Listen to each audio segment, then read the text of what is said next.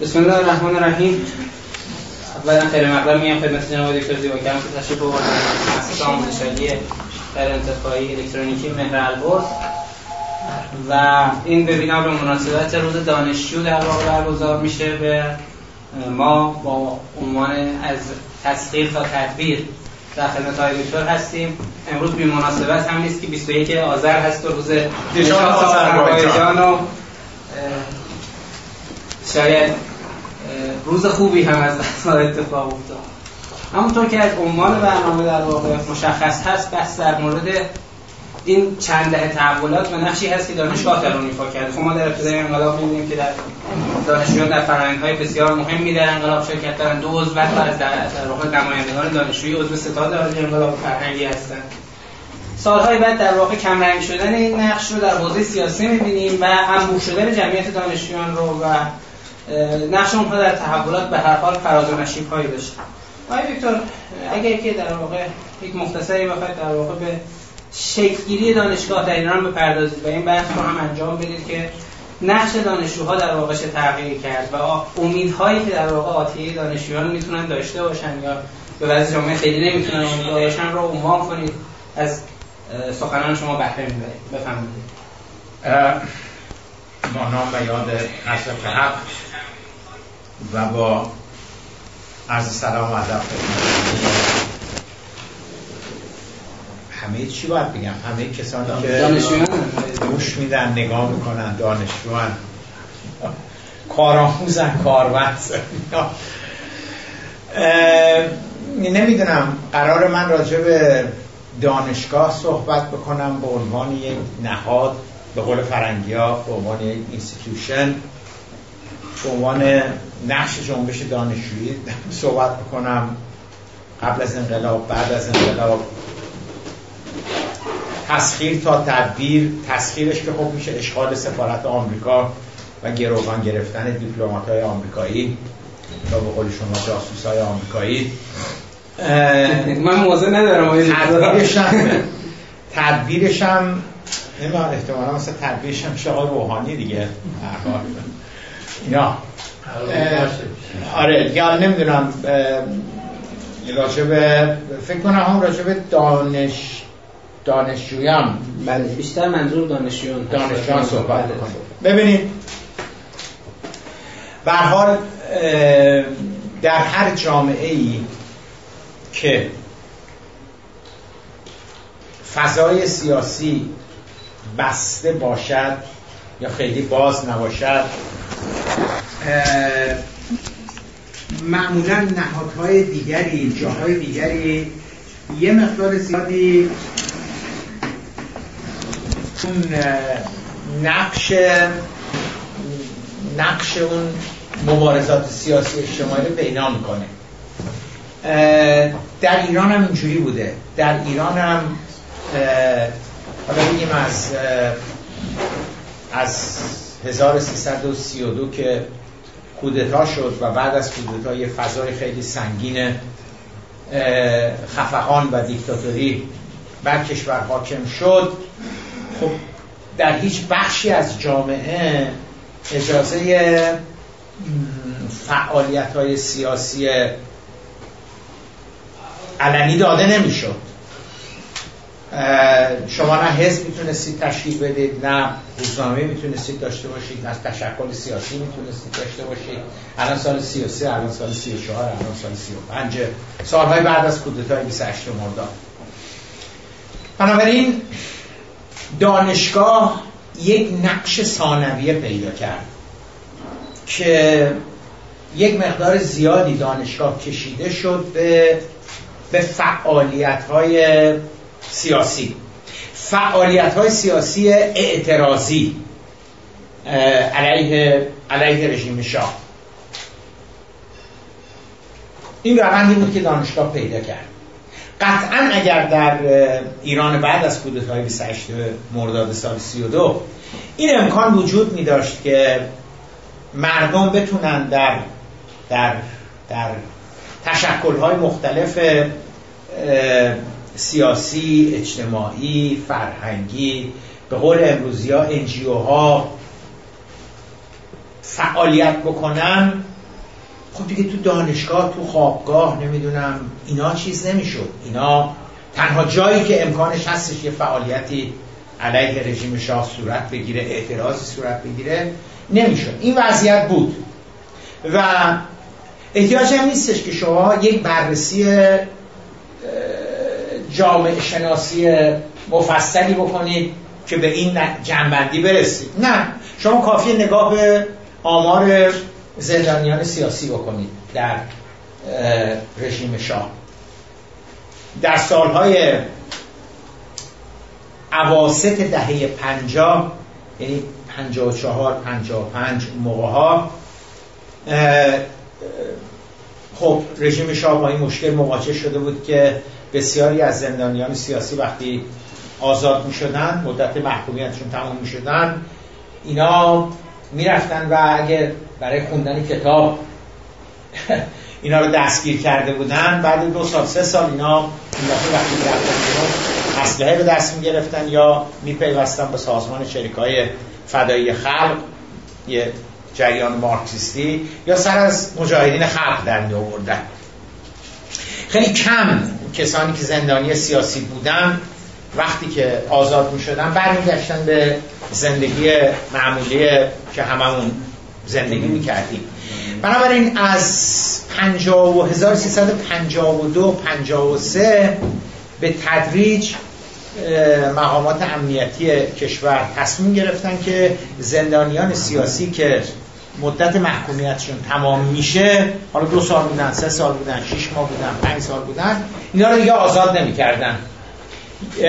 مثلا اگر کسی فرض بفهمین آذر 53 آذر 54 مدت محکومیتش تموم شده بود یه قرار یه قرار جدید برای صادر می‌شد اقدام علیه امنیت کشور. و همین زندان اوین یه بندی بود به اسم ملی کشا معروف شده بودن. چون دیگه محاکمه هم نمی‌کردن دیگه. می‌رفتن تو اون بند ملی کشی تا تا دیگه خدا می‌دونه که آزاد میشه. نتیجتا هم تعداد کسایی که جدیدن می‌گرفتن حکومت می‌گرفت رژیم می‌گرفت هم تعدادی کسایی که بعد آزاد می‌شدن نشده بودن اینا هی به تعداد زندانیان سیاسی کشور افزوده می‌شد.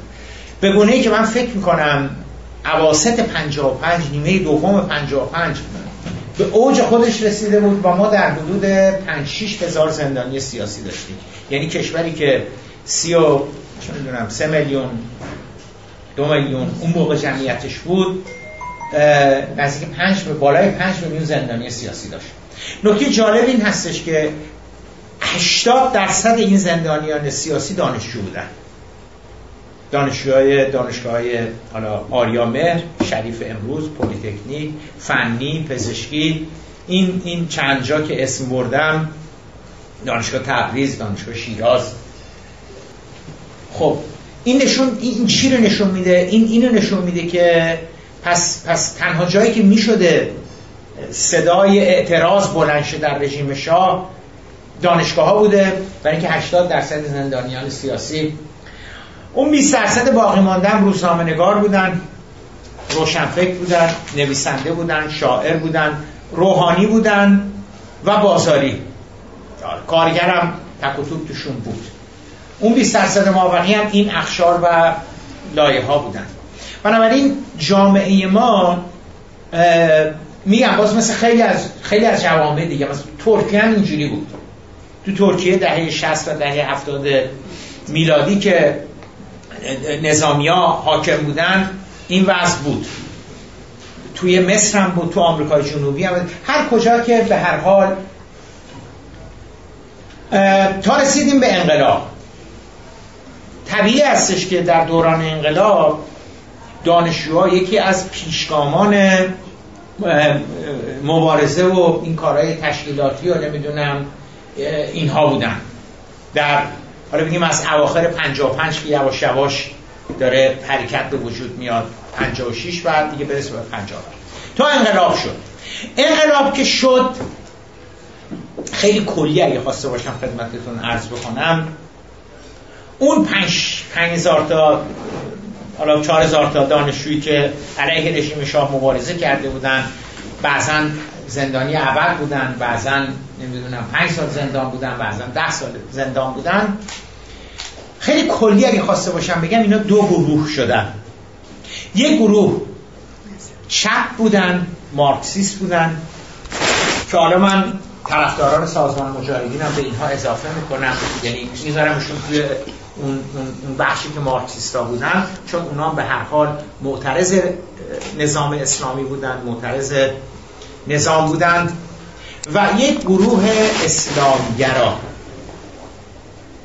یعنی دانشجوهای مبارزه دیروز جنبش دانشجویی مبارزه دیروز دو, دو, دو قسمت شد.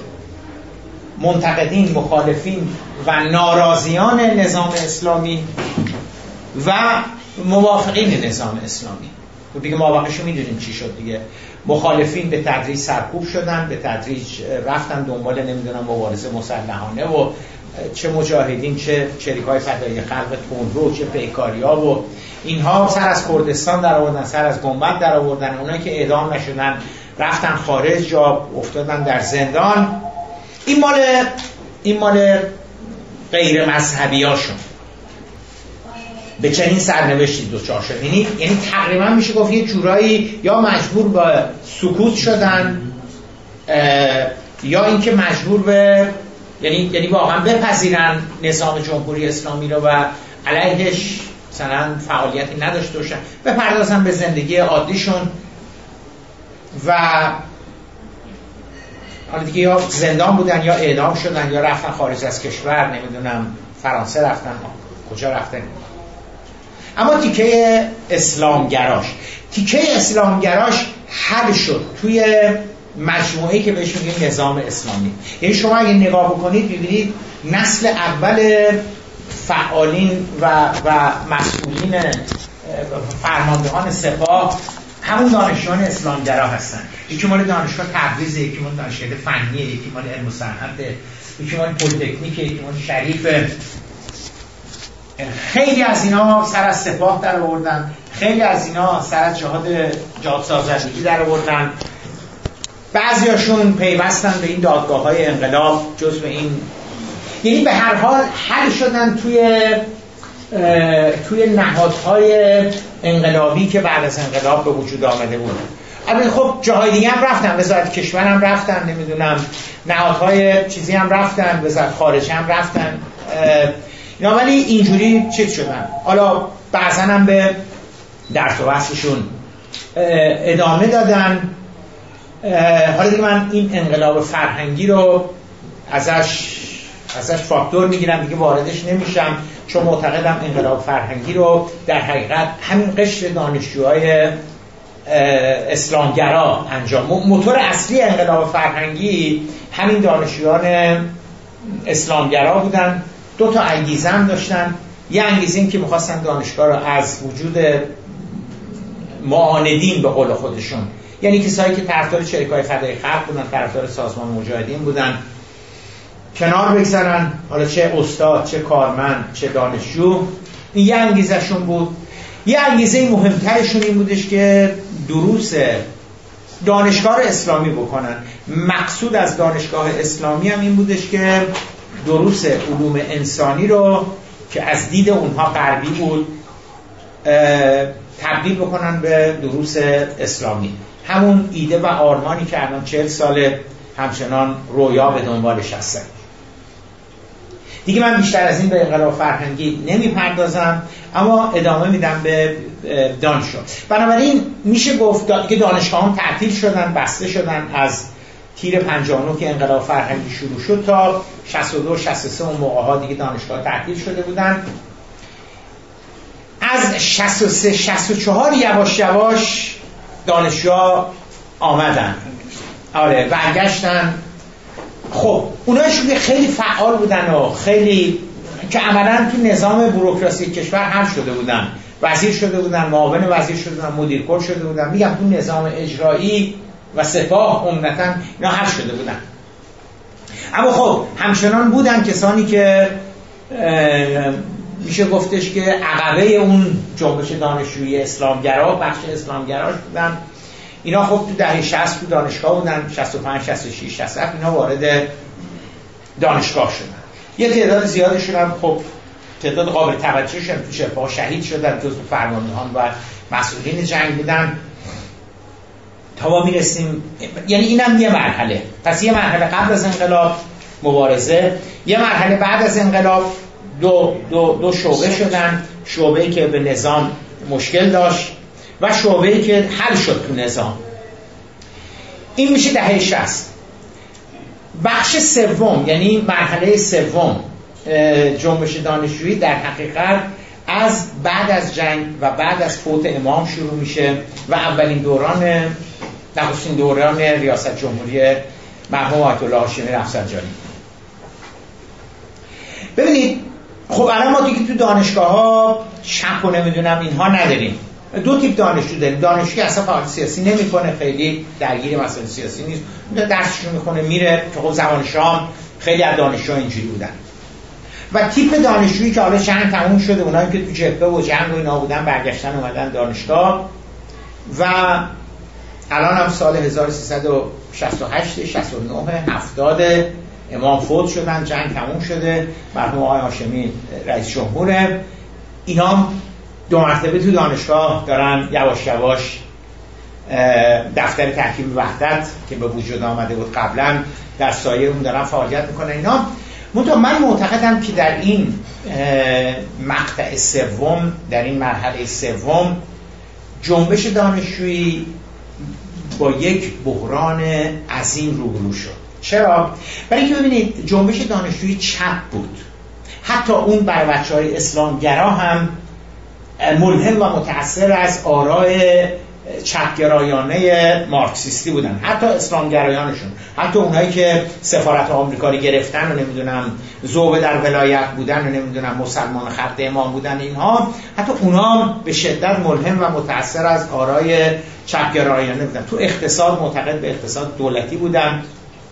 عدالت اجتماعی بودن مبارزه با استکبار جهانی به رهبری آمریکا بودن نمی‌دونم دنبال عدالت اجتماعی بودن. یعنی یعنی دنبال چیزهایی بودن که ریشه در جریانات تفکر مارکسیستی چپ داشت. خب چرا اینا دچار بحران میشن؟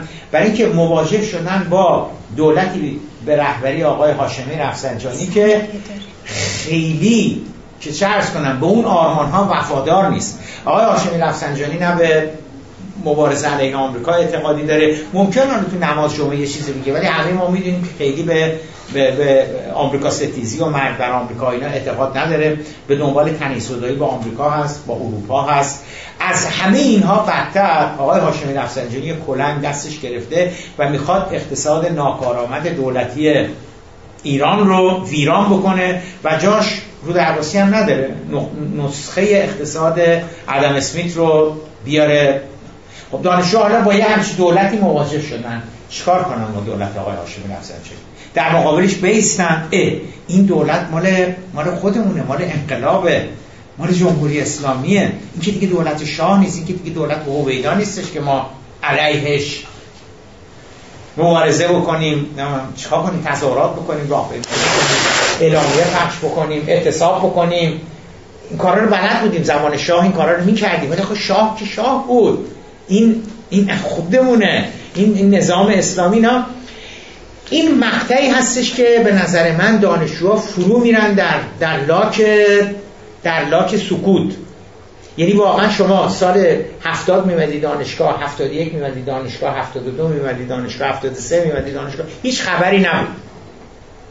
نه اینکه کسی مانع این شده باشه که اینا بخوان فعالیت بکنن. ولی خب فعالیتشون دیگه مشخص بود. مثلا بیان علیه بیان علیه مجلس بیان علیه هاشمی رفسنجانی بیان چه می‌دونم علیه اینا مثلا. من قشنگ یادمه که برجسته ترین حرکتی که انجام دادن گمان می‌کنم 72 یا 73 بود.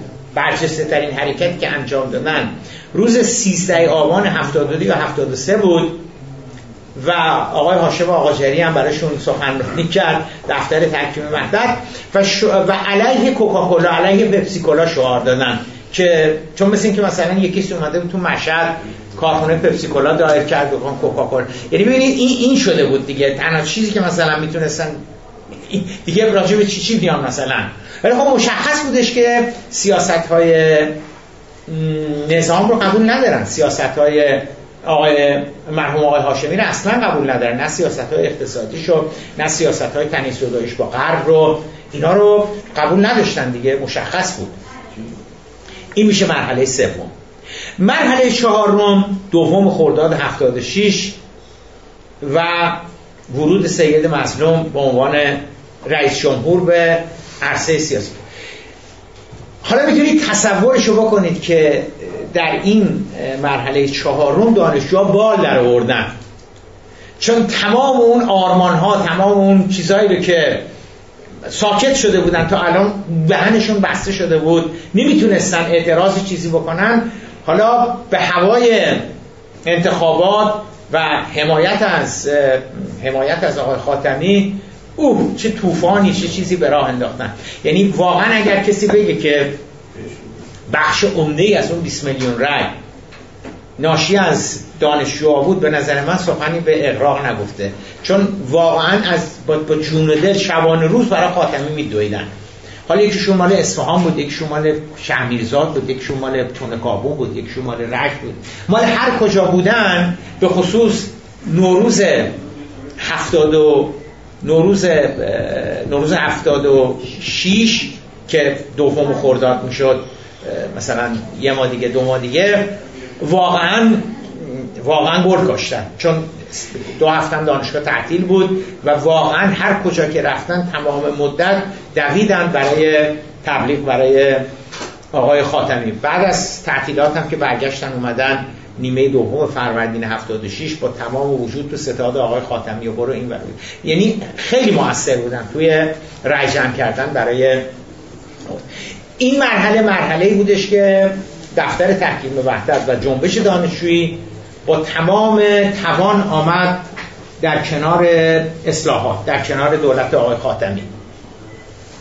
این مرحله بود تا 18 تیر 78 18 تیر 78 یک مرحله جدیدی آغاز شد.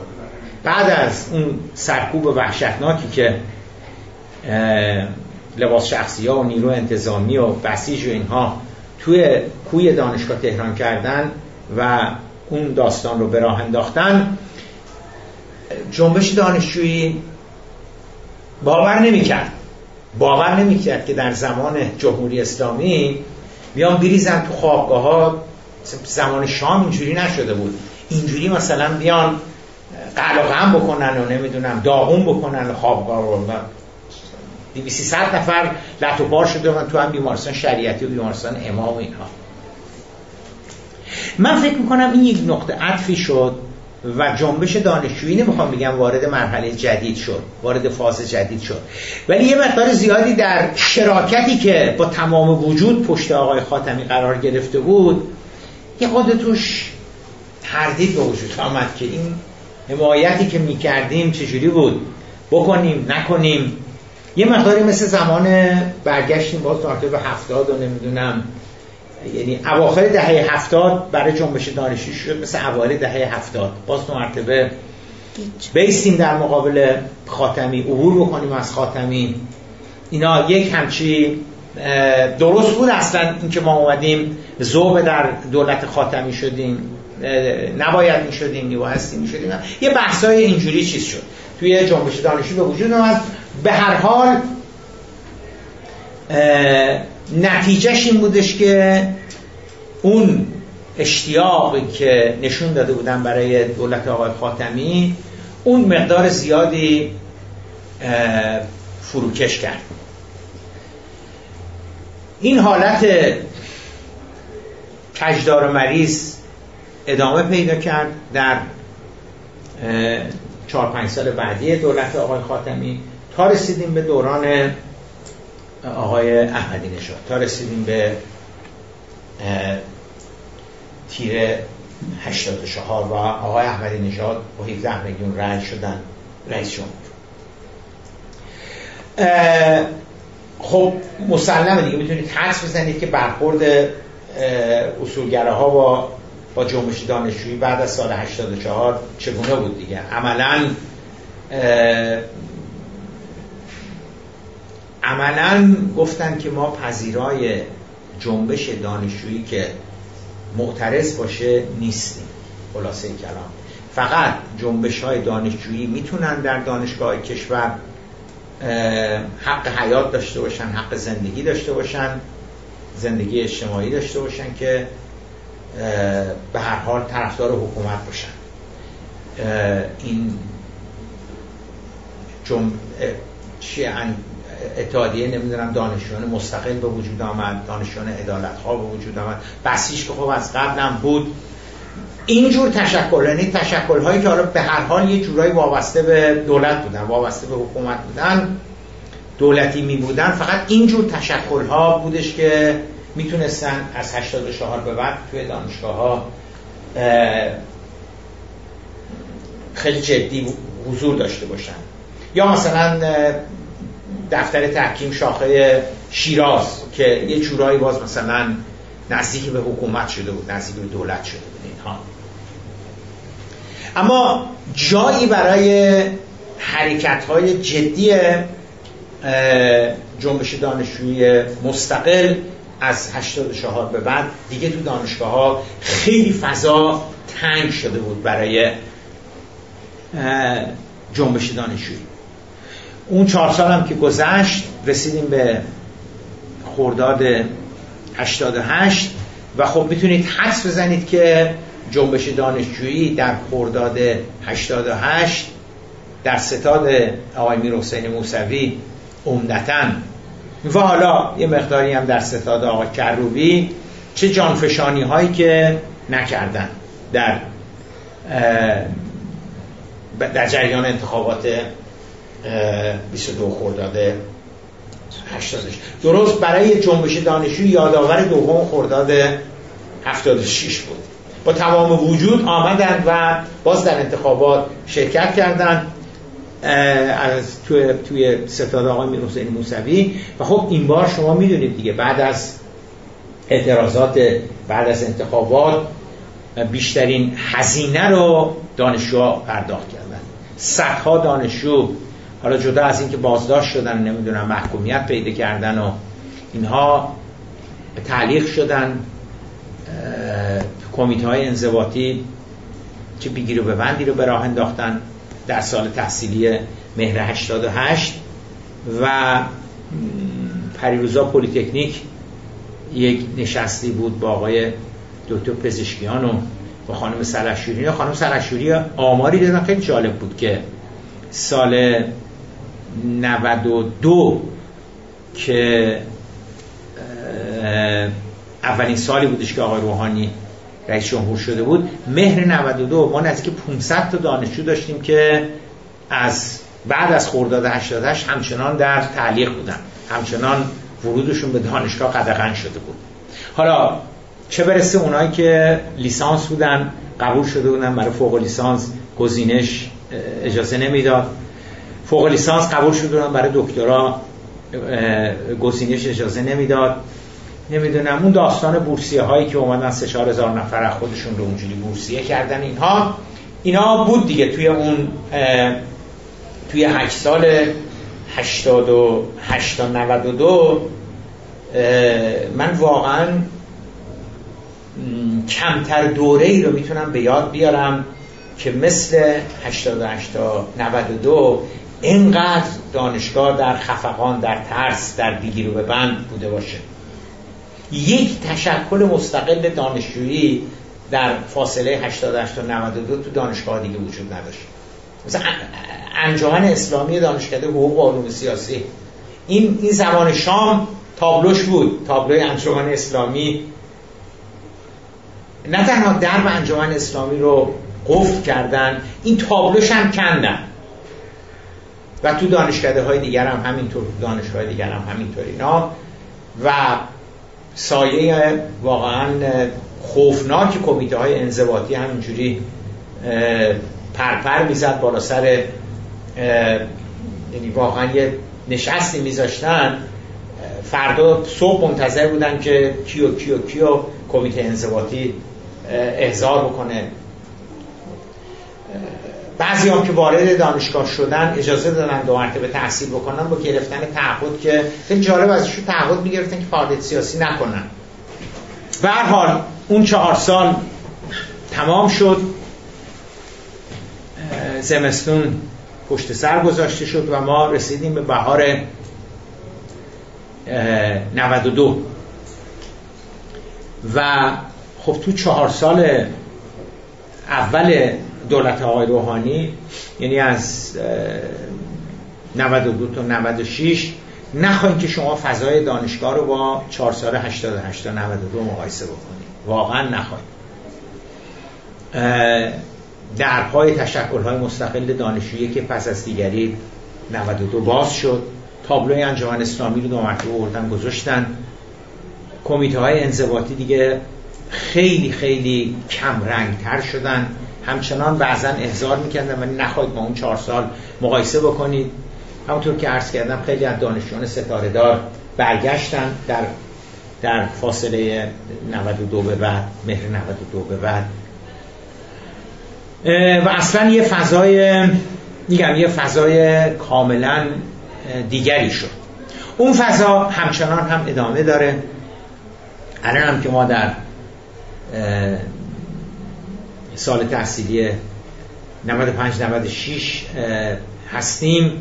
همچنان اون فضا مثل یه فضای خوبی هست فضای بازی هست. من نمیگم خیلی ایدئاله ولی خب مثلا تعداد دانشجوهایی که در دو ماه و نیم گذشته یعنی از اول مه تا مثلا الان که عواسط آذر 20 21 آذر 22 آذر مثلا چند تا دانشجو به کمیته های انضباطی احضار شدن. من فکر کنم یه صدم یه هزارم 88 تا 92 نیستش. اما اینه اگر به لحاظ کمی بگیم این, این چند مرحله رو یه صحبت هم باید به لحاظ کیفی بکنیم. و اونم این هستش که اگر شما یه منحنی ترسیم بکنی از گرایشات دانشجویی. من فکر می‌کنم در مجموع دانشجویان هر چقدر که ما از 22 بهمن 57 فاصله گرفتیم اومدیم جلوتر و امروز رسیدیم به آذر 96 غیر مذهبی تر شدن. ضد مذهبی نشدن غیر مذهبی شدن. ببینید آذر 57 آذر 58 آذر 70 آذر 60 آذر 65 حتی آذر 75 کسب قابل توجهی از دانشجوها مذهبی بودن. نه تنها مذهبی بودن بلکه فکر می‌کردن که با آموزه های اسلامی میشه مثلا اقتصاد اسلامی داشت حکومت اسلامی داشت قوه قضایی اسلامی داشت اینا. ولی من معتقدم که یه مقدار زیادی اون, اون, اون اعتقاد خیلی جدی که به اسلام داشتن فاصله گرفتن. در بهترین حالت اسلام براشون یه جنبه یعنی دین براشون یه جنبه فردی پیدا کرده. چیز اعتقادی مثلا اینو از رفتارهای اجتماعی دانشجو شما می‌دیدید. مثلا من قشنگ یادم سال هفتاد که من از انگلیس تازه برگشته بودم آماده بودم دانشگاه حقوق علوم سیاسی. عین گذشته ها به ندرت شما یه دختر و پسر رو می‌دید که مثلا با هم صحبت بکنن تماس داشته خیلی خیلی جدی یعنی این تفکیک بدون اینکه کسی بهشون بگه این تفکیک واقعا چیز واقعا وجود داشت. قبل از انقلاب هم بود. قبل از انقلاب هم ما موقع دانشگاه فنی بودم. اگر یک پسر و یه دختری می‌خواستن با هم دیگه ارتباطی داشته باشن حتی اگر چپ می بودن مارکسیست می بودن شش تا خیابون اونورتر و مثلا با هم دیگه قرار مدار میذاشتن و اینا. اصلا و ابدا دیگه اینجوری نیست. یعنی شما امروز بیاین دانشکده حقوق علوم سیاسی باورتون نمیشه که این همون دانشکده حقوق علوم سیاسی مثلا 20 سال پیشه 30 سال پیشه. دانشکده پزشکی همینطور دانشکده علوم همینطور. من, من اصلا نمی‌خوام قضاوت ارزشی بکنم بگم این خوبه این بده. من فقط دارم مشاهده می‌کنم. خیلی راحت. دخترها پسرها با همدیگه رابطه دارن با همدیگه گفتگو می‌کنن با همدیگه میشنن چای می‌خورن با همدیگه نمی‌دونم میخندن با همدیگه نمی‌دونم گریه می‌کنن. اینا این هم یک تغییر تحول دیگری هستش که پیدا شده. و بالاخره آخرین مطلبی که می‌خوام بگم توجه به معقولات اجتماعی هستش. ببینید نسل ما یه قبل از انقلاب و حداقل یکی دو دهه بعد از انقلاب معقولات اجتماعی خیلی جایگاهی نداشتن در میان جنبش دانشجویی. مگر اینکه از یک خواستگاه چپگرایانه بودن. مثلا یه فیلمی که بدبختی طبق کارگر رو نشون بده. یک فیلمی که مبارزات مثلا مردم فلسطین رو نشون بده. یک نقاشی که فقر رو مثلا در چهره اون دختر بچه نشون بده. اینجور چیزا بودش که شعری که فقر طبقه کارگر رو استثمار طبقه کارگر رو نشون بده. دوران ما اینجور چیزا بودش که اگرم می‌رفتن دنبال چیزای اجتماعی چیزای اینجوری بود. ولی الان اینجوری نیست. خیلی از دانشجوها و مسائل محیط زیست علاقمندن. براشون مهم شده. شعر سینما هنر نمی‌دونم موسیقی. اینا هم براشون اینا هم هستش. اینا هم می‌بینید شما توی محیط های دانش یعنی به عبارت دیگر اینجوری فقط کمتر مذهبی نشدن. یه جورهایی یه حالت کمتر سیاسی شدن هم توشون شما دارید می‌بینید. و بیشتر توجه کردن به حالا چیزهای دیگه هم هست. من نمیگم اینا مثبت منفی اینا ولی یه چیزی که قطعا من میگم منفیه و متاسفانه دارم می‌بینم بی ارزش شدن درس و درس خوندن. من سال 1370 71 که شروع کردم دانشکده حقوق و سیاسی درس دادن قطعا دانشجوها خیلی برجسته تر بودن. خیلی بهتر و بیشتر درس خوندن. تا امروز. نه کلاس تاریخ تحولات دارم سه شنبه ها صبح. حاضر غایب نمی کنم من. 80 90 نفر هستن. ده نفر میان 15 نفر میان. 60 دیگهشون نمیان. خیلی راحت. منم اصرار ندارم بیان چون من معتقدم که به زور نمیشه هیچ به درس علاقه من کرده که دوست داشت میاد دوست نداشت نمیاد. به زور من حاضر نیستم به هیچ کس علوم سیاسی یاد بدم. باید دوست داشته باشه بیاد. نمیاد خب نیاد. علاقه نداره دیگه. اینا. در حالی که اینجوری نبود. من سال هفتادم حاضر غایب نمی کردم هفتاد دو هم حاضر غایب نمی کردم ولی کلاسم پر بود. شست نفر همشون می آمدن پنج و شست نفرشون می آمدن ولی الان نه. علاقه به درس اهمیت درس حالا من رشته های دیگر نمی‌دونم. ولی تو علوم سیاسی که به نحو واقعا فاحشی نزول کرده. درس 20 سال پیش 25 سال پیش از یه از یه ارزشمند بود. اینکه درس بخونیم داره واجد ارزش بود. ولی الان مثلا یه جورایی نگاه می‌کنن به یه نفر که خیلی درس این عقب افتاده است. می‌دونی؟ اینا. این هستش که البته خب قطعا این چیز منفی هستش. حالا نمی‌دونم این ما رو به کجا داره می‌بره. آره این شما به این چیزای روبرو دانشگاه می‌تونیم ببینین دیگه. الان شما برو جلوی دانشگاه تهران 200 تا اخیرا خانمان اومدن. خانوم و آقا این تابلو انداختن که ISI علمی پژوهشی نوشتن پروپوزال نوشتن رساله هیچ کاریش هم نمی‌تونی بکنی.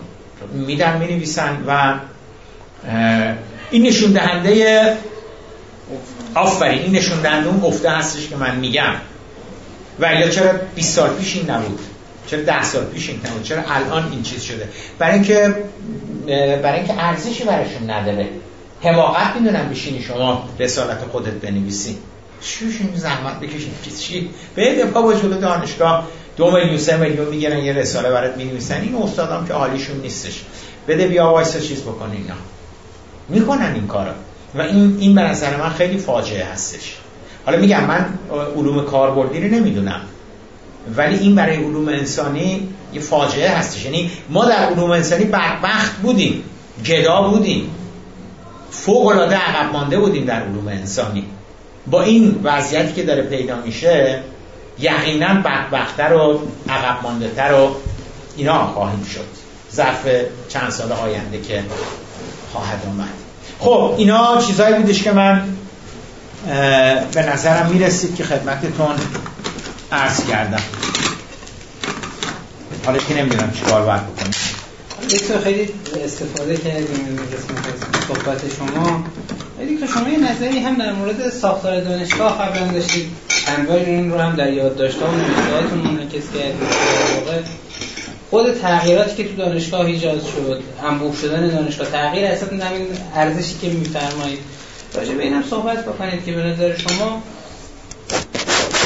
توی آینده توی پیش رو تغییری ممکنه به وجود بیاد. لمسی از این که نیاز به تغییری هست به وجود اومده. ببینید بزرگترین مشکلی که دانشگاه بعد از انقلاب باهاش مواجه شده این هستش که ما دارای یک نظام ایدئولوژیک هستیم یک حکومت ایدئولوژیک هستیم و حکومت خیلی ساده می‌خواد اون ایدئولوژی رو وارد دانشگاه بکنه. طبیعی هم است در زمانی که مارکسیست ها در اتحاد شوروی حاکمیت داشتن می‌خواستن مارکسیزم یه جورایی دانشجوهایی که فارغ و تحصیل میشن گرایشات مارکسیستی داشته باشن اعتقادات مارکسیستی داشته باشن. طبیعی هستش که نظام جمهوری اسلامی ایران هم می‌خواهد دانشجویانی که فارغ و تحصیل می‌شوند حالا اونایی که علوم انسانی می‌خونن بنیادن با اون که نظام جمهوری اسلامی معتقدی که حقیقت درسته جهان بینیش باور داشته باشن. اونایی هم که حالا علوم کاربردی می‌خونن به نظام وفادار باشن طرفدارش باشن نمی‌دونم. از نظر ایدئولوژی پیوندی نمی‌تونن با یکیست که مهندسی مکانیک خونده یکیست که کامپیوتر خونده یکیست که مهندسی پزشکی داره می‌خونه خب قطعا نمی‌تونه از نظر جهانبینی با نظام همفکری داشته ولی می‌تونه ازش طرفداری بکنه نمی‌دونم اینا. اونو در اون حد می‌خوان.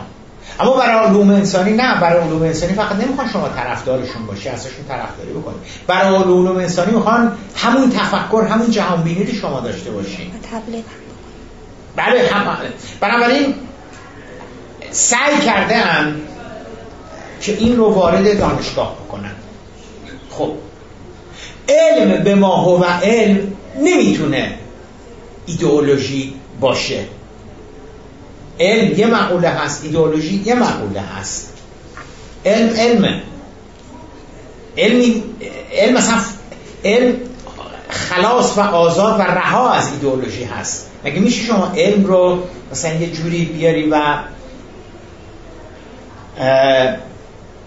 این خلاف جهت آبی بوده که نظام داشته تو این چهل ساله می‌خواسته شنو بکنه که علوم سیاسی رو اسلامی بکنه تاریخ رو اسلامی بکنه هنر اسلامی بکنه فلسفه رو بکنه سینما رو اسلامی بکنه جامعه شناسی رو اسلامی می‌خواد همه اینا رو اسلامی بکنه این نشدنیه.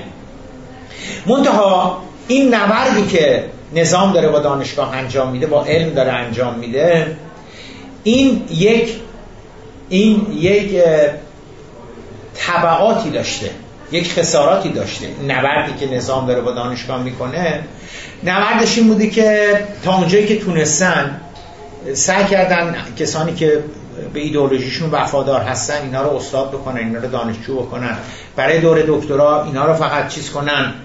منتها خب نمیشه. آدما ظاهرا میان خودشون وفادار نشون میدن به ایدئولوژی نظام که وارد دکترا بشن بشن هیئت علمی. ولی خب قلبا ندارن اون اعتقادات رو.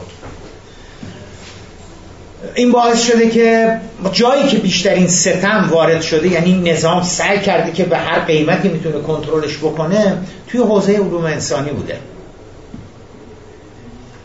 منتها خب هرچی بیشتر تلاش کردن پاسخ منفیتری گرفتن ولی صدمه و لطمات زیادی به علوم انسانی وارد شده. اولین صدمه و لطمه که بهش وارد شده این هستش که دانشگاه به کل و به جز و به اصل و به فرد تمام استقلالش از دست داده. یعنی ما زمان شاه دانشگاه مستقل تر بودن تا در زمان جمهوری اسلامی. اون مختصر استقلالی هم که در زمان شاه بود بعد از انقلاب هم بین رفت. در حال خیلی از گروه های آموزشی زمان شاه خودشون استاد استخدام می‌کردن مصاحبه می‌کردن نمی‌دونم اینا ولی الان نه. الان حتی اون اون فضای استقلالی که زمان شاه وجود داشت حتی اونم از بین رفته. ما باید بشیم ببینیم شورای عالی انقلاب فرهنگی چی تصمیم گرفته میگه چیکار بکنیم کی دانشگاه باز بشه کی بسته بشه کی امتحان بگیریم کی نگیریم کی استخدام بشه کی نشه. اینا. و چون نظام خواسته کسانی که هم عقیده خودش هم فکر خودش هستن رو وارد حوزه علوم انسانی بکنه بدبختانه علوم انسانی روز به روز عقبتر رفته. روز به روز میگم فقیرتر و محققتر یکی از دلایلی که اتفاقا دانشجوها برایشون علوم انسانی بی اعتبار شده برای اینکه میرن سر کلاس با هزار امید آمدن دانشگاه تهران علوم سیاسی بخونن. بعد مثلا فلان استاد میاد و وقتی شروع کنه صحبت کردن مثل که مثلا تریبون نماز جمعه است. مثل که مثلا صدا و سیمای جمهوری اسلامی هستش اینا. اینی که این یکی از دلایلی که باعث این هستش. حالا تو علوم دانشکده خودمون که این اتفاق داره میفته احتمالا تو گروه تاریخ هم هست تو گروه چه می‌دونم فلسفه هم هست تو گروه های سایر چیزای علوم انسانی هم هست اینی که دانشگاه استقلالش رو به کل از دست داده. علوم انسانی منحنی علوم انسانی به شدت سقوط کرده در این چهل سال. چون حرف منو باور نکنید ما, ما, ما در دنیا جورنال ها و فصلنامه های معتبر بین المللی داریم. تو رشته تاریخ تو رشته علوم سیاسی تو رشته نمی‌دونم جامعه شناسی تو رشته اینا. شما برید برید چند تا از این جورنال های معتبر بین المللی رو تو حوزه علوم انسانی. ببینید چند تا مقاله ظرف 40 سال گذشته از اساتید علوم انسانی که در ایران هستند آمده. یه فصلنامه معتبر جامعه شناسی یه فصلنامه معتبر مطالعات منطقه یه فصلنامه معتبر خاورمیانه یه فصلنامه معتبر نمی‌دونم حتی اسلام شناسی برید ورق بزنید ببینید ظرف 40 سال گذشته چند تا مقاله توش پیدا می‌کنید از اساتید علوم انسانی ایرانی. نمی‌خواد زحمت بکشین صفر تا نیستش اصلا. با, با, کدوم قدرت با کدوم بزاعت علمی می‌خوای مقالات علمی بنویسی که تو جورنال های بین المللی بتونی چاپ بکنی؟ ما فقط یه سری چیزهای ایدئولوژی هستش که در خصوص تحولات بین المللی تحولات ایران نمی‌دونم. اینی که نمی‌دونم خیلی صدمه به دانشگاه وارد شده. متاسفانه یه سری صحبت های دیگه هم میشه که من اونها رو خیلی قبول ندارم. که دانشگاه کمیت رو زیاد کرده نمی‌دونم. نه به نظر من کمیت باید زیاد می‌شد. آره من معتقدم من معتقدم هر کس که می‌خواهد وارد دانشگاه بشود باید این, این حق رو داشته باشه. باید این نظام باید این رو براش به وجود آورده که بتونه وارد دانشگاه بشه. هر کی می‌خواد لیسانس علوم سیاسی بگیره باید بتونه لیسانس علوم سیاسی بگیره. هر کی می‌خواد لیسانس روانشناسی بگیره باید بتونه روان... لیسانس روانشناسی بگیره. آره. همه باید بتوانن وارد بشون اما پوستشون رو باید بکنی که وقتی به ما خارج بشن. یعنی با ما این کار نمی کنیم مال ما عکسش شده. ما سختگیری داریم می‌کنیم که وارد نشن. وقتی وارد شدن من الان 1370 الان 96 میشه میشه 26 سال. من الان 26 سال دانشکده حقوق و علوم سیاسی دانشگاه تهرانم. تو این 26 سال من یک بار ندیدم یک بار ندیدم که یه نفر رو اخراجش کرده باشن بگن که این خانوم مشروط شد بیرونش کردن. سال دوم بود ولی خب دیگه بیرونش کردن.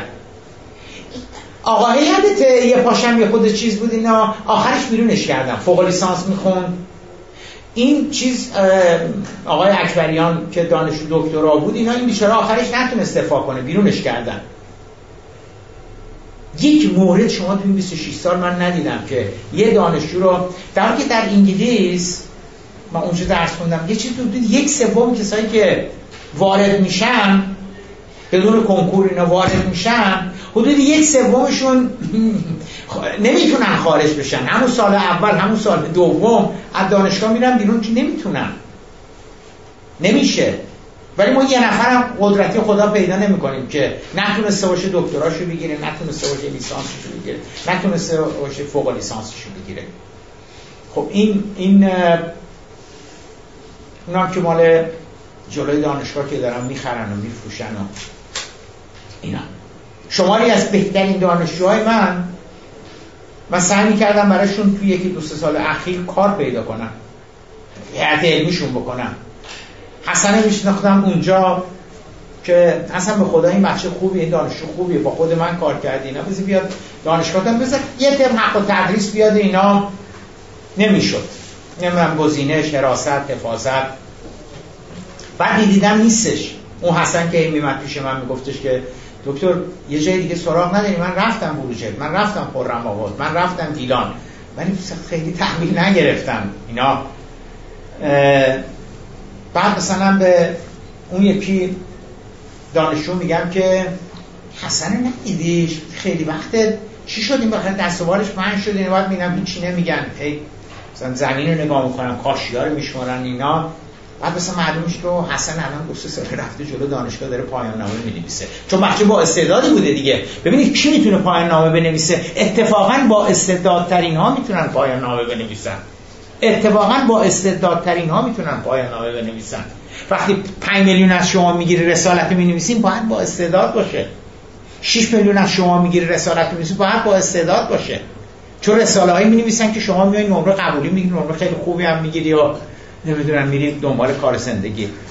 مرض داره بیاد هی موس موس بکنه بره منت گزینش بکشه حراست بکشه حفاظت بکشه که مثلا پیمانی استخدام بشه قراردادی استخدام بشه. اینا نمیان. اینی که نمی‌دونم به کجا داریم میریم ولی اصلا چیز نیست. اصلا من من پیشنهادم این هستش که بزرگترین خدمتی که شورای عالی انقلاب فرهنگی می‌تونه بکنه که به دانشگاه کاری نداشته باشه. دستش درد نکنه پاش درد نکنه. من دستش رو میبوسم. پاشونو میبوسم اعضای شورای انقلاب فرهنگی رو. چهل سال دارن زحمت می‌کشن. ببینید اشکال نداری چهار سال به دانشگاه کاری نداشته باشن. تعیین تکلیف نکنن. بذارن همین کسانی که حالا طرفدار حکومتن نیستن. بذارن خود اساتید آخه چهار سال هم به اینا فرصت چهل سال دست شما بود. چهار سال هم حالا به خود اساتید دانشگاه فرصت بدید ببینید چیکار می‌کنن دیگه؟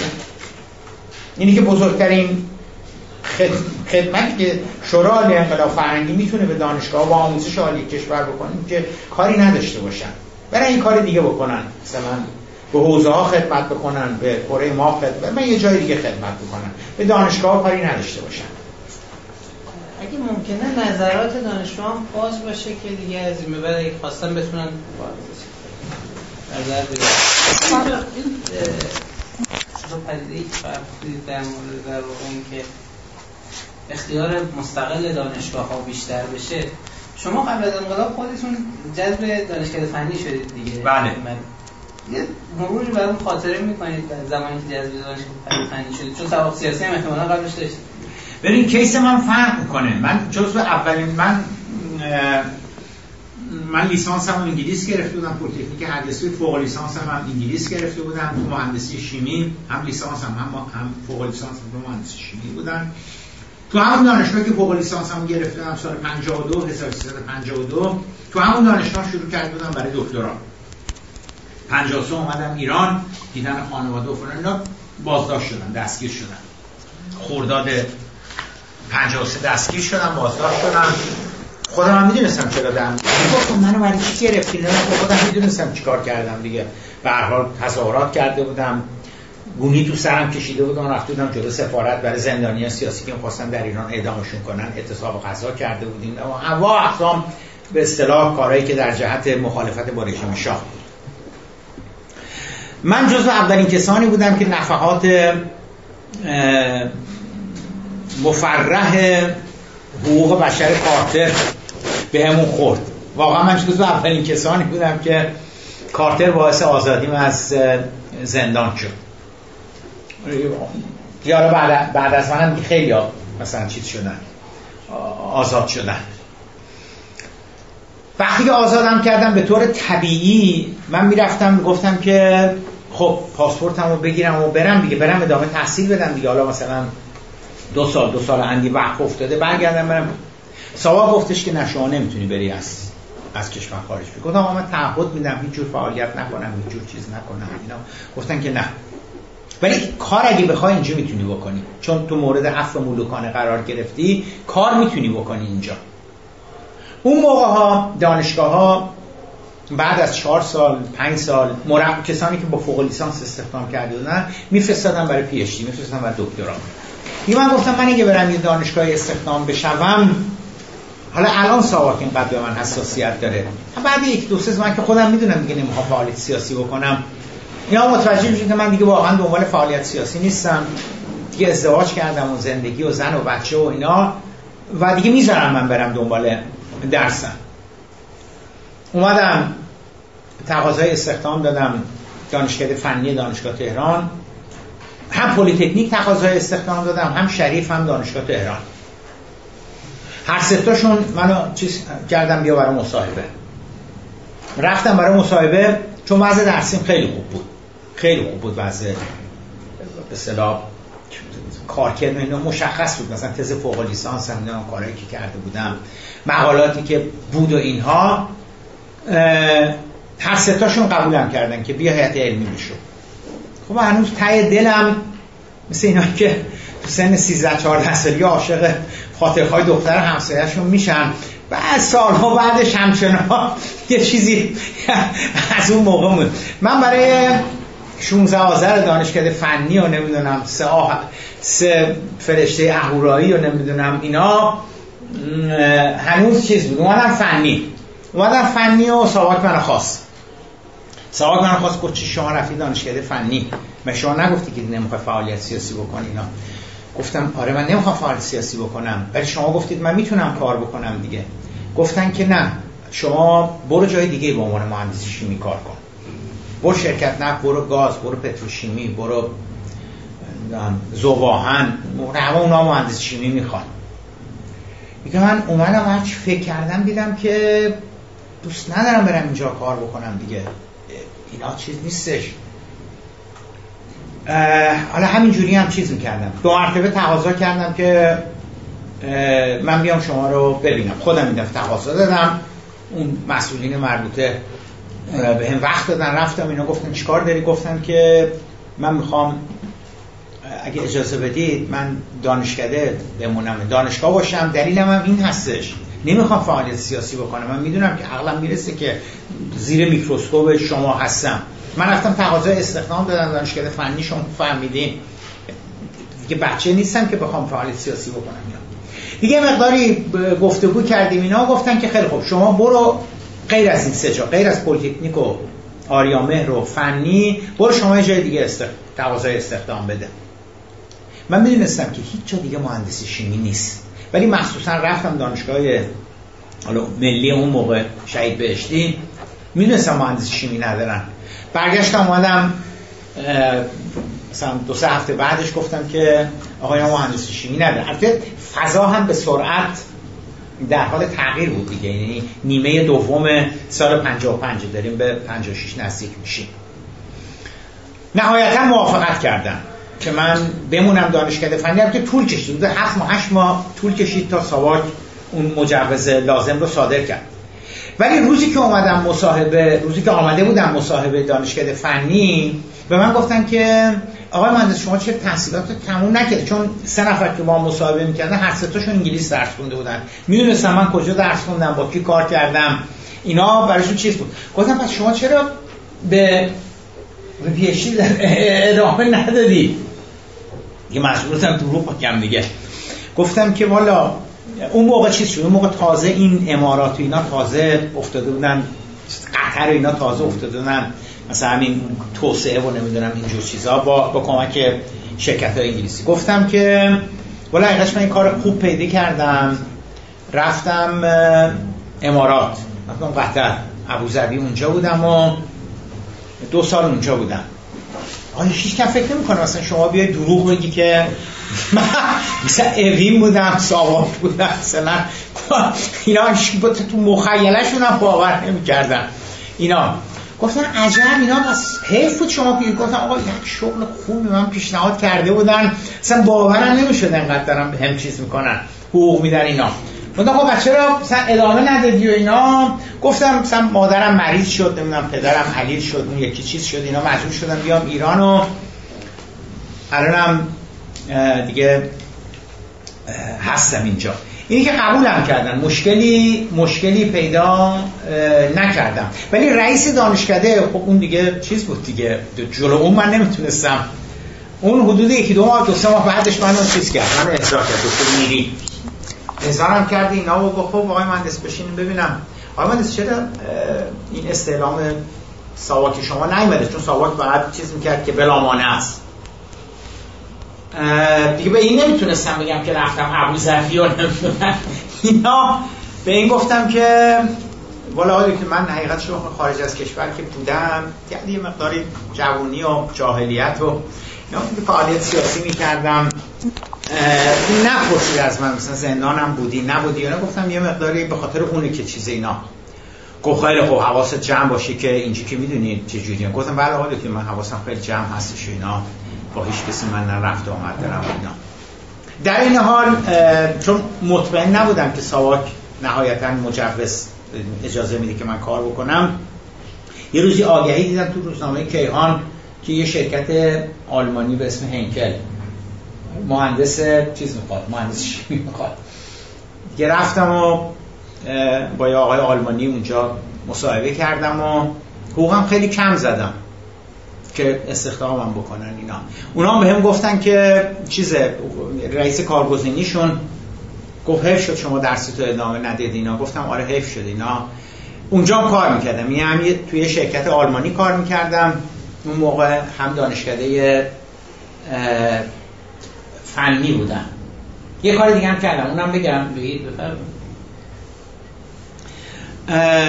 یه روزم تازه چیز شده بود. عید عید تعطیلات عید تموم شده بود. و من دیدم روزنامه کیهان چون روزنامه مرتب روزنامه میخوندم.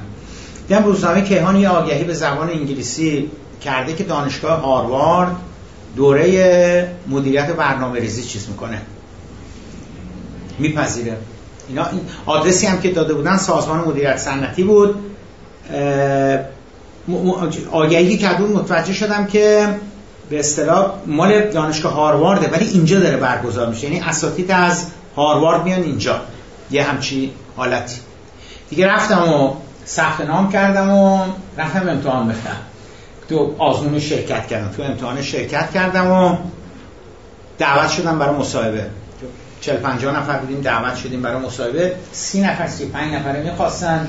خود اساتید دانشگاه هاروارد هم مصاحبه می‌کردن. منو قبول کردن.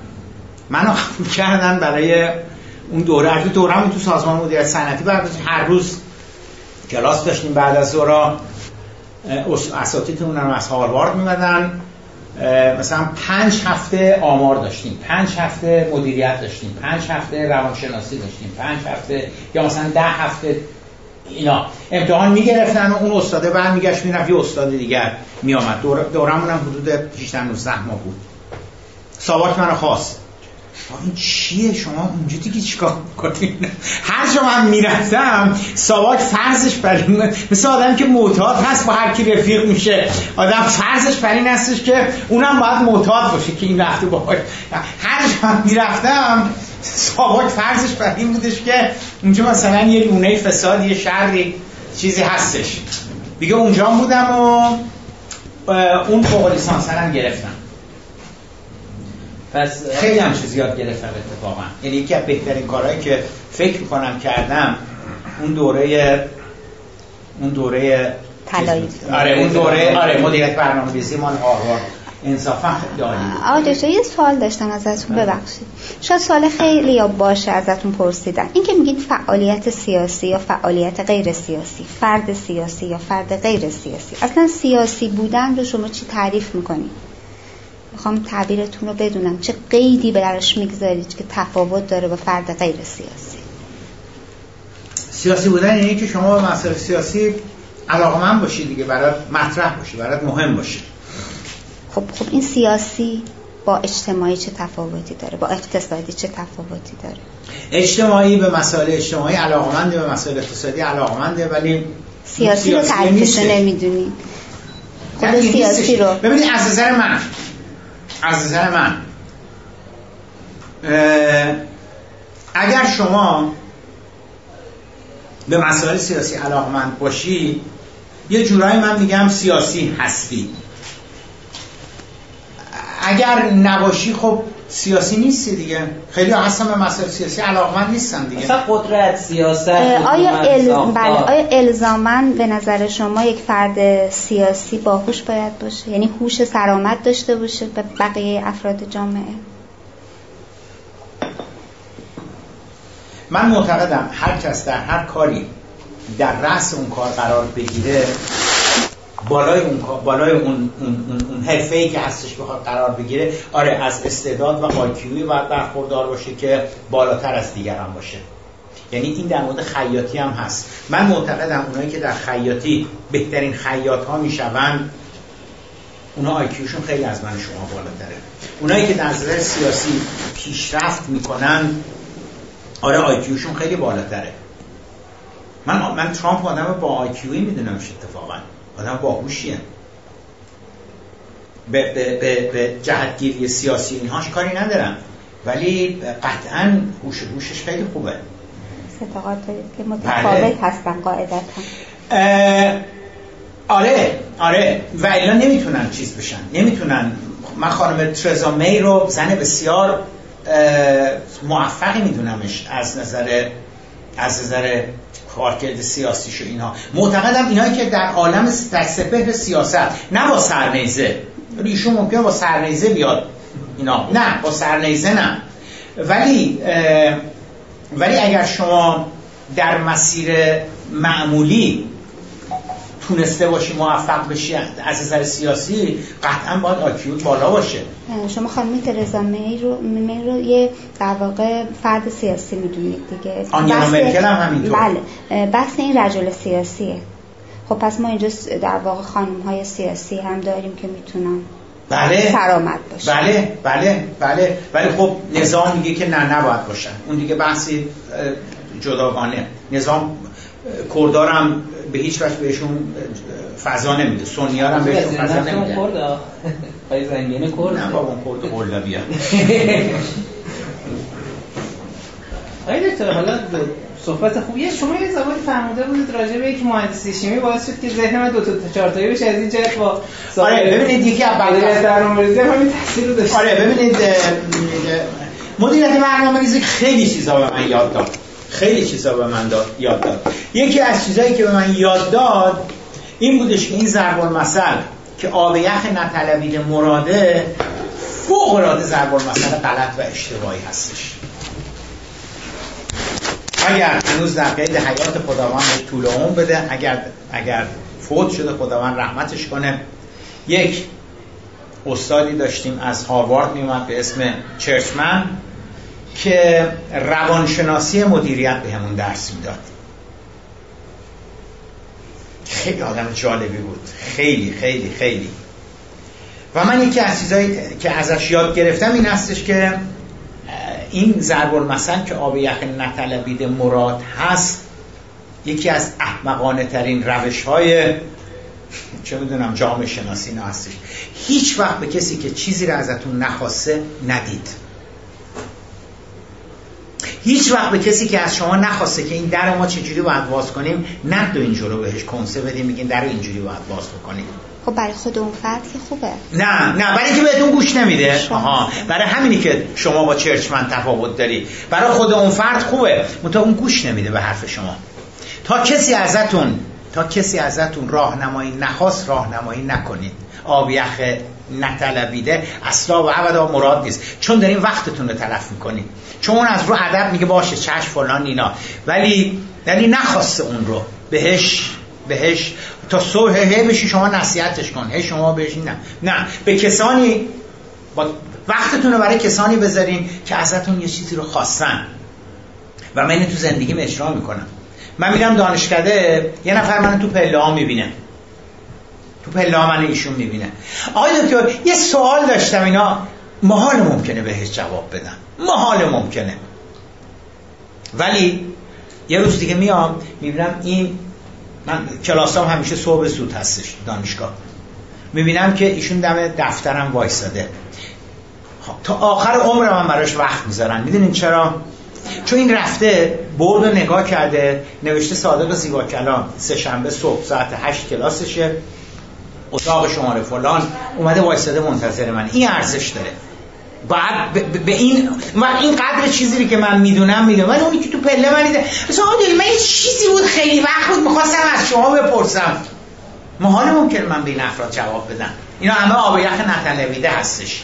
تو اگه ارزش برای من قائل بودی و دنبال فکر من بودی تو بعد میمدی. وای میستادی اونجا منتظر من می‌شدی.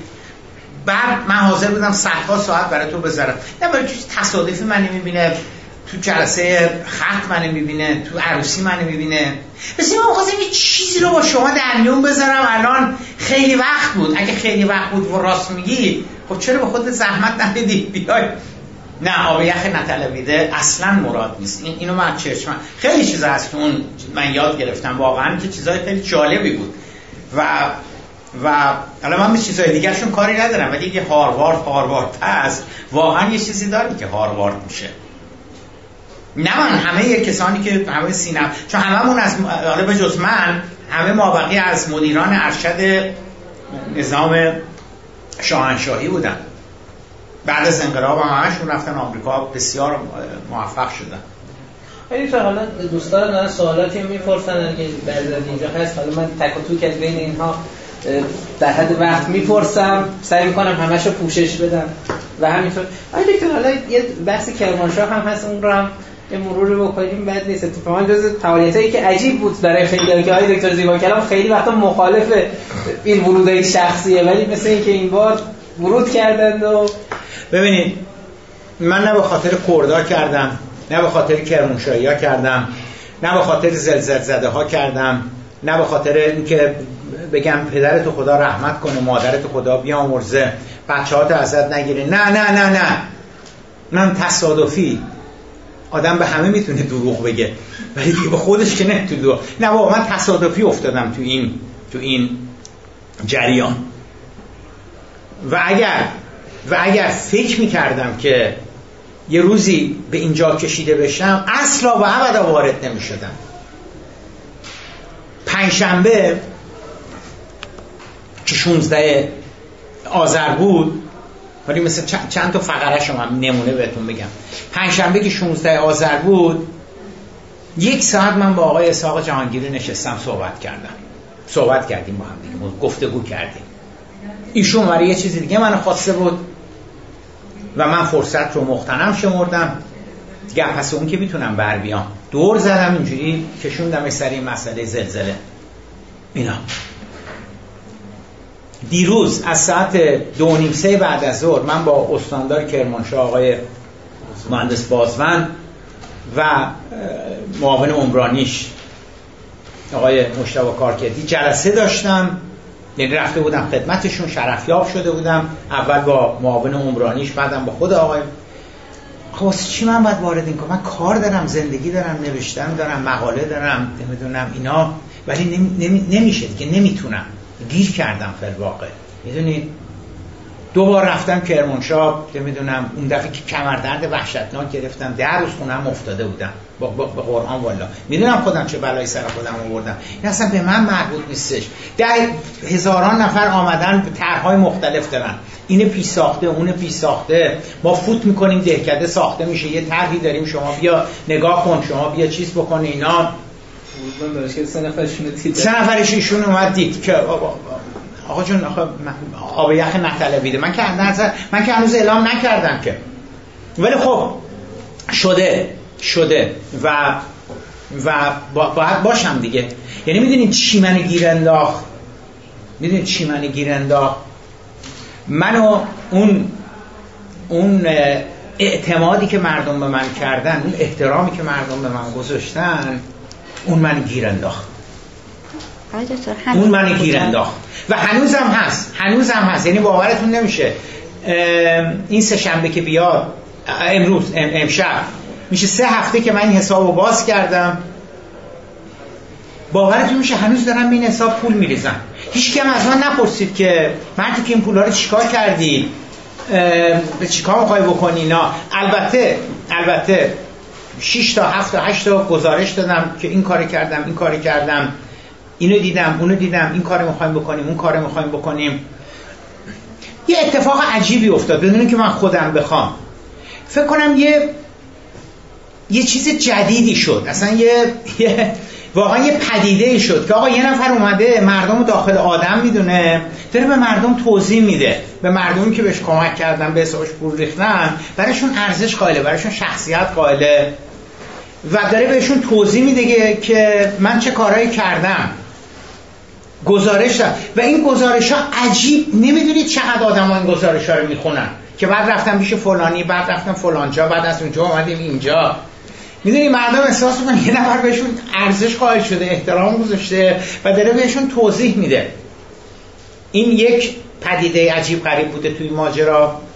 پدیده دومش این بود که همه رو سپردن به خود کردا برخلاف جمهوری اسلامی که هیچ اعتمادی به کردا نداره من همه رو سپردم به خود کردا. یعنی دست راست هم کردا هستن دست چپ هم کردا هستن. اساتید دانشگاه کردستان هستن تو معماری نمی‌دونم. اونا دارن چیز می‌کنن.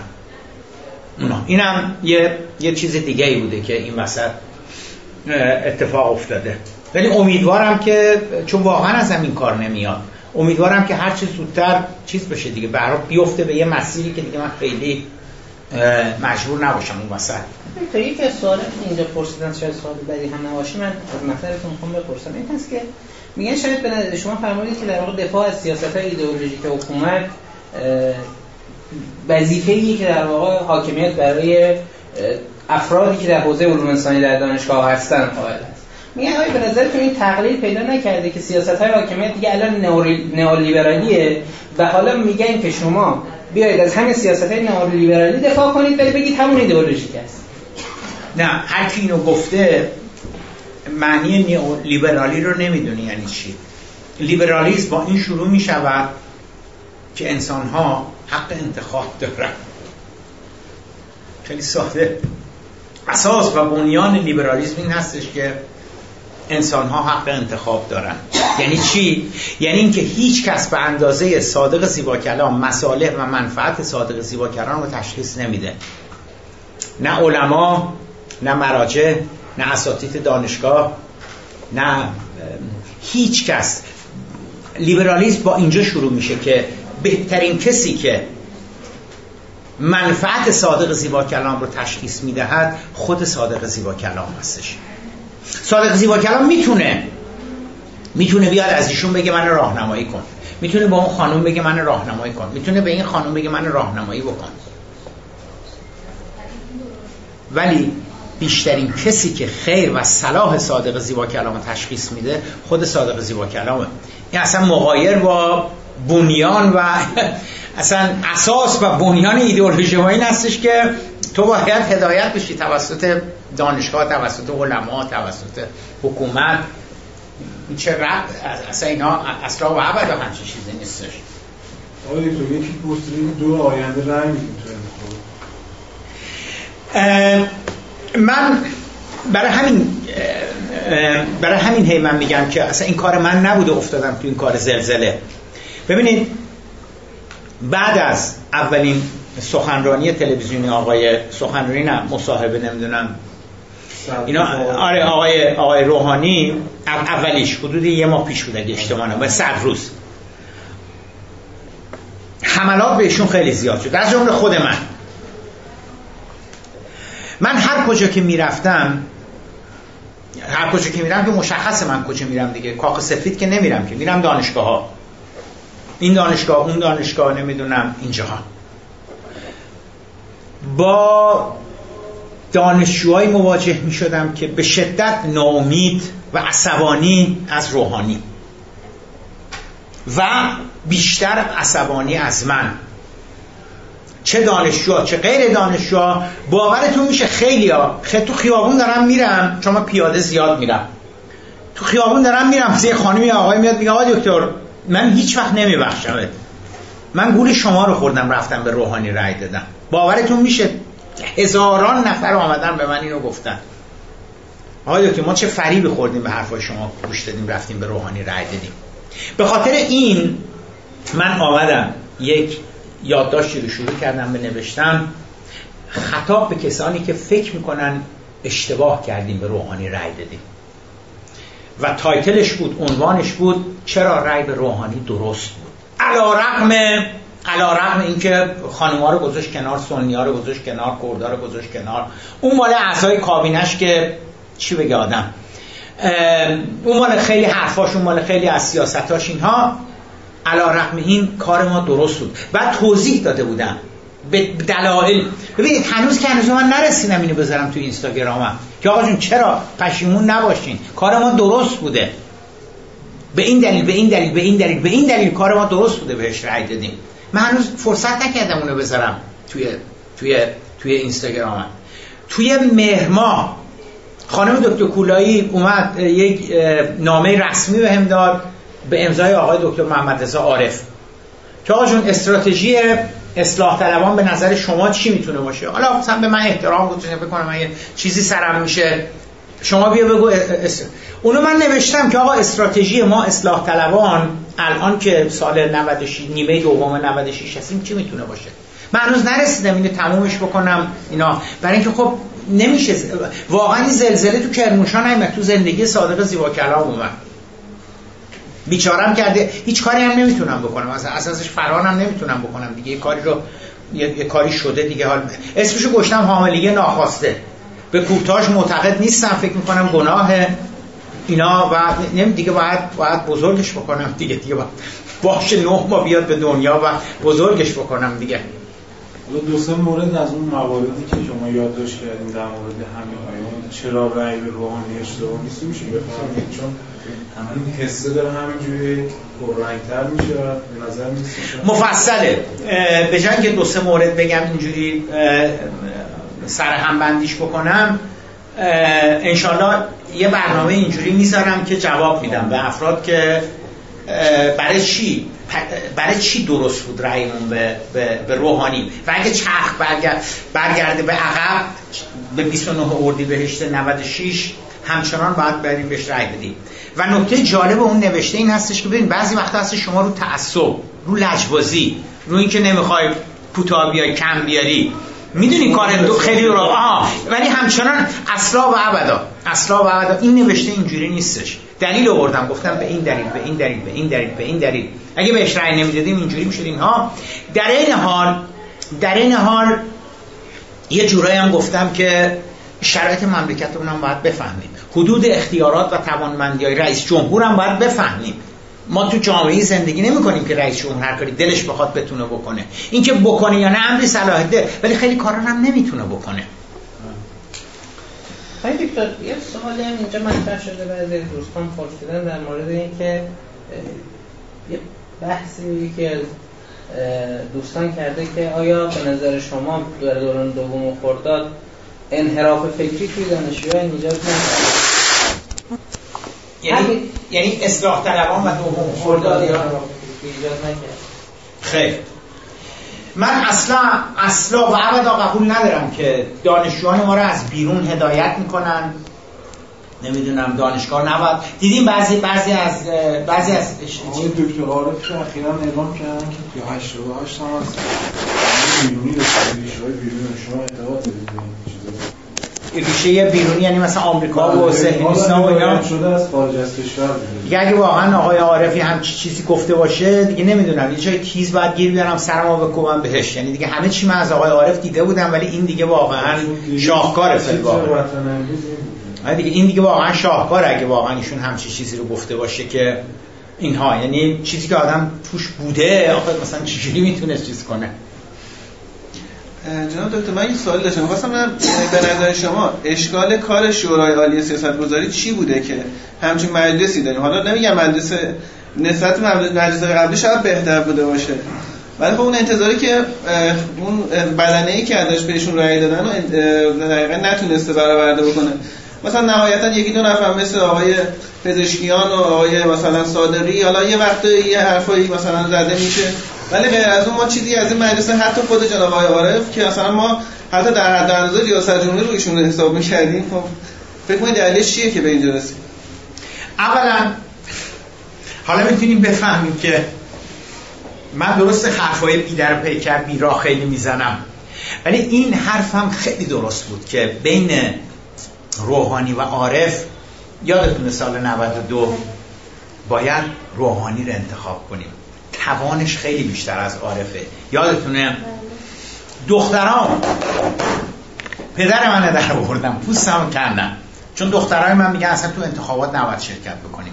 به جز اونی که عروس آقای دکتر توکلی اون دوتای دیگه.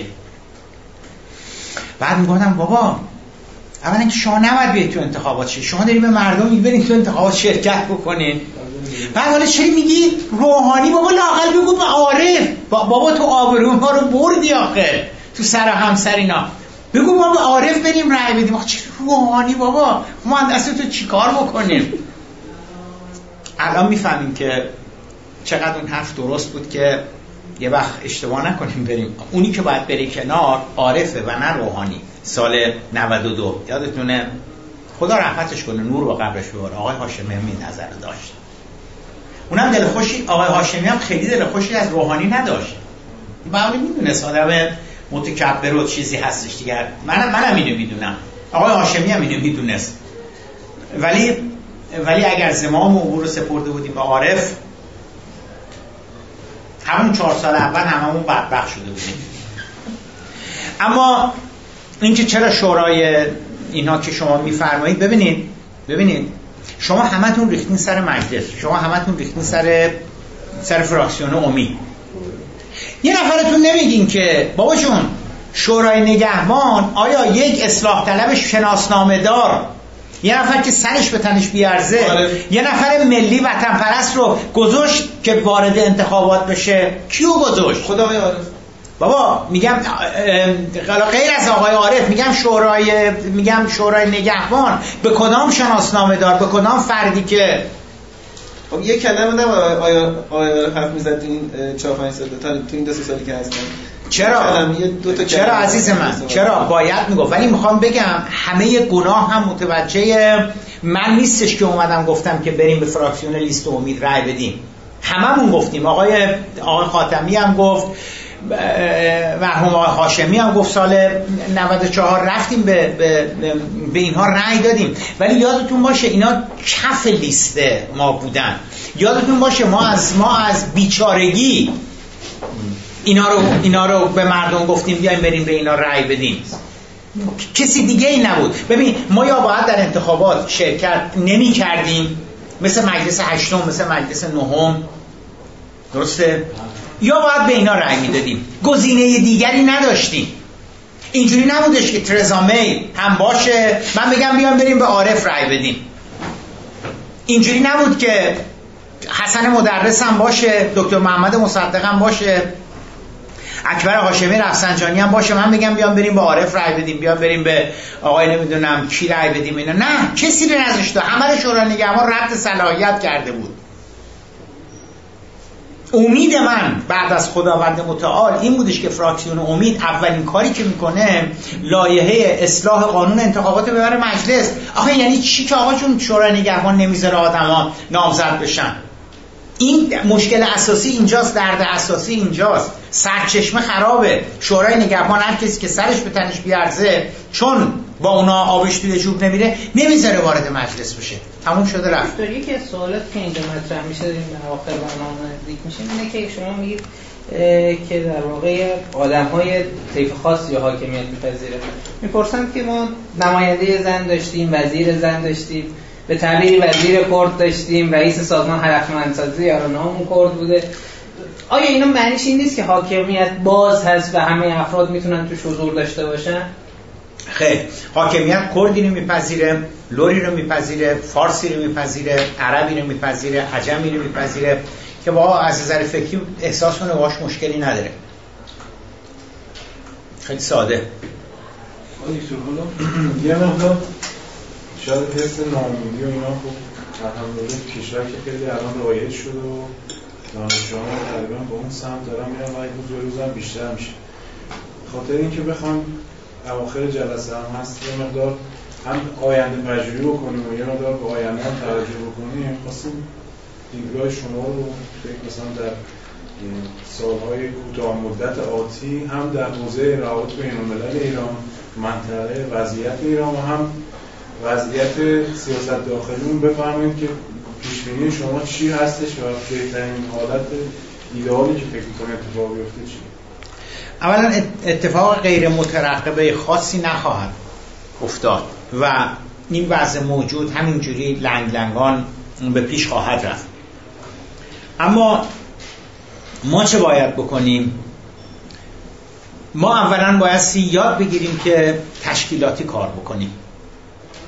من با اینکه می‌دانستم نظر آقای خاتمی در انتخابات 29 اردیبهشت امسال.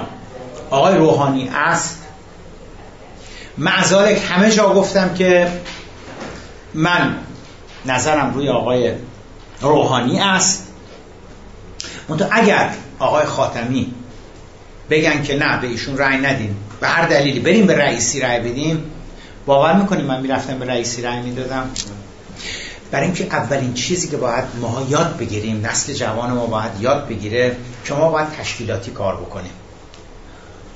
اگر خاتمی رو قبول کردیم وسط را نمی‌تونیم بگیم که نه نشد نشد سید. این که نه نه. اگر آقای هاشمی رفسنجانی رو قبول کردیم باید باهاش باشیم.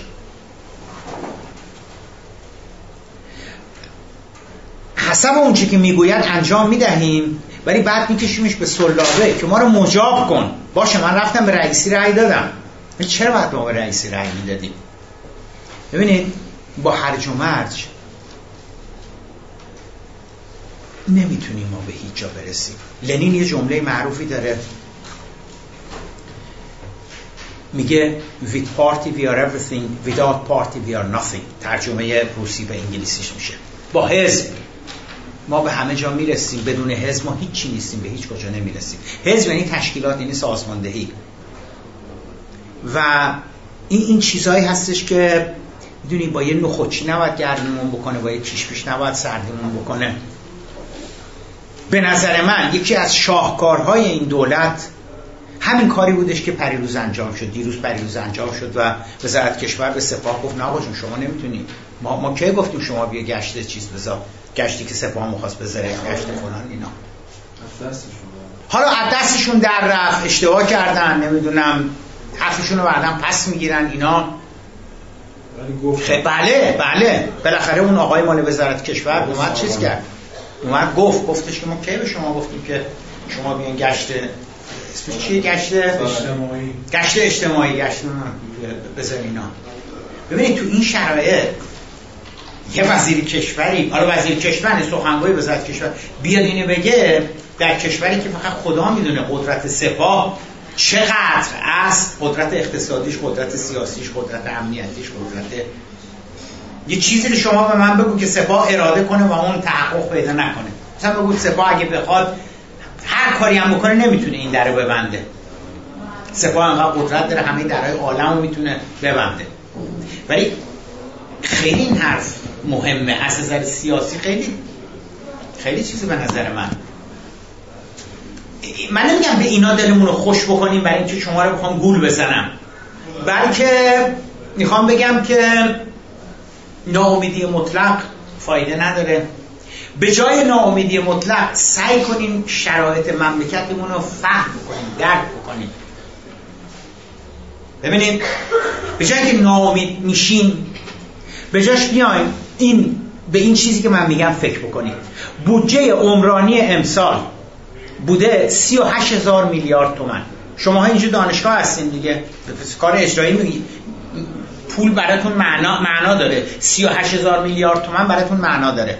بودجه عمرانی کل کشور در سال 1396 38 هزار میلیارد تومن بوده. تا آخر آبان. یعنی میشه هشت ماه دیگه. خب تو این هشت ماه مثلا نصفشو باید خرج می‌کردن دیگه. یعنی مثلا 19 هزار میلیارد تومن باید خرج می‌شد. 20 هزار میلیارد تومن حداقل باید خرج می‌شد. 8 هزار میلیارد تومن خرج شده. مابقی شد دولت نداشته. ببینید چیزی که من حرسم می‌گیره از روحانی هستش که چرا واقعیت رو نمیگی؟ چرا خب میای فکر می‌کنه ما یه باش گاگول عقب افتاده هستیم. و با محملاتی که تو اون آقای هیدری بشینیم بگین مثلا ما میگیم ای چقدر خوب چقدر عالی پس بچه دیگه درست شد دیگه؟ چرا فکر می‌کنی ما اینجوری هستیم؟ یه واقعیت ها رو بگو. یه واقعیت ها رو بگو.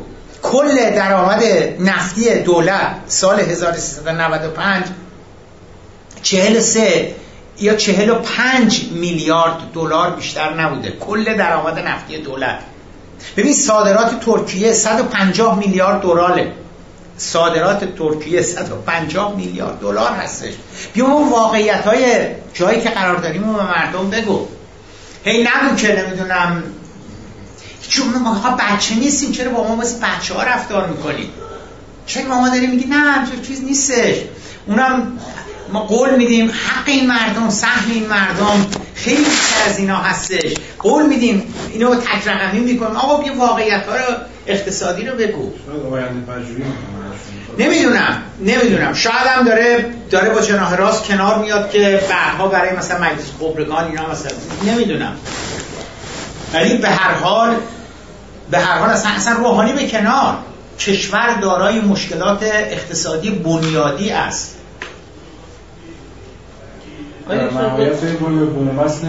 نه. نه. نه. نه. برای اینکه برای اینکه مجبور هستن خیلی جدی یک یک کارهایی برای اقتصاد دولت روحانی بکنه. چون من معتقدم اگر روحانی موفق نشه اینو من هم تو پلیتکنیک پریروزا گفتم هم جاهای دیگه گفتم هم به خود آقای روحانی تو نامه سرگشته رو نوشتم. اگر روحانی موفق نشه کور خوندم. فکر می‌کنن علی لاریجانی میاد میشه رئیس جمهور. نمی‌دونم. نه نه یه پوپولیست میاد. همون داستان تیر 84 تکرار میشه. یه احمدی نژاد دیگری میآید و باز دو مرتبه ما اون بلاهایی که 8 سال اصولگرایان سر مملکت آوردن سر ما آوردن باز دو مرتبه اون تکرار میشه. بنابراین به خاطر آینده خودمونه که باید نباید بذاریم دو مرتبه پوپولیسم و پوپولیسم ریشه در اون سرخوردگی بودش که تو 8 سال خاتمی به وجود آمد اون 17 میلیون رای برای احمدی نژاد جمع کرد. و سرخوردگی که روحانی به وجود بیاره می‌تونه باز به مرتبه پوپولیسم وحشتناک تو انتخابات 1400 بیاره در کشور حاکم می‌کنه و خواهد کرد. بنابراین به خاطر اینکه پوپولیسم حاکم نشه مجبور هستیم که یه ذره پیشرفت بکنیم. من خیلی ممنونم از اینکه حضور داشته تو جلسه. بیاید سوالم از ما پرسیده بودن ما افرادی با آرا و نظرات دیگر هم در آینده دعوت خواهیم کرد. انشاءالله. در این مورد موارد خدای سپاس گذارم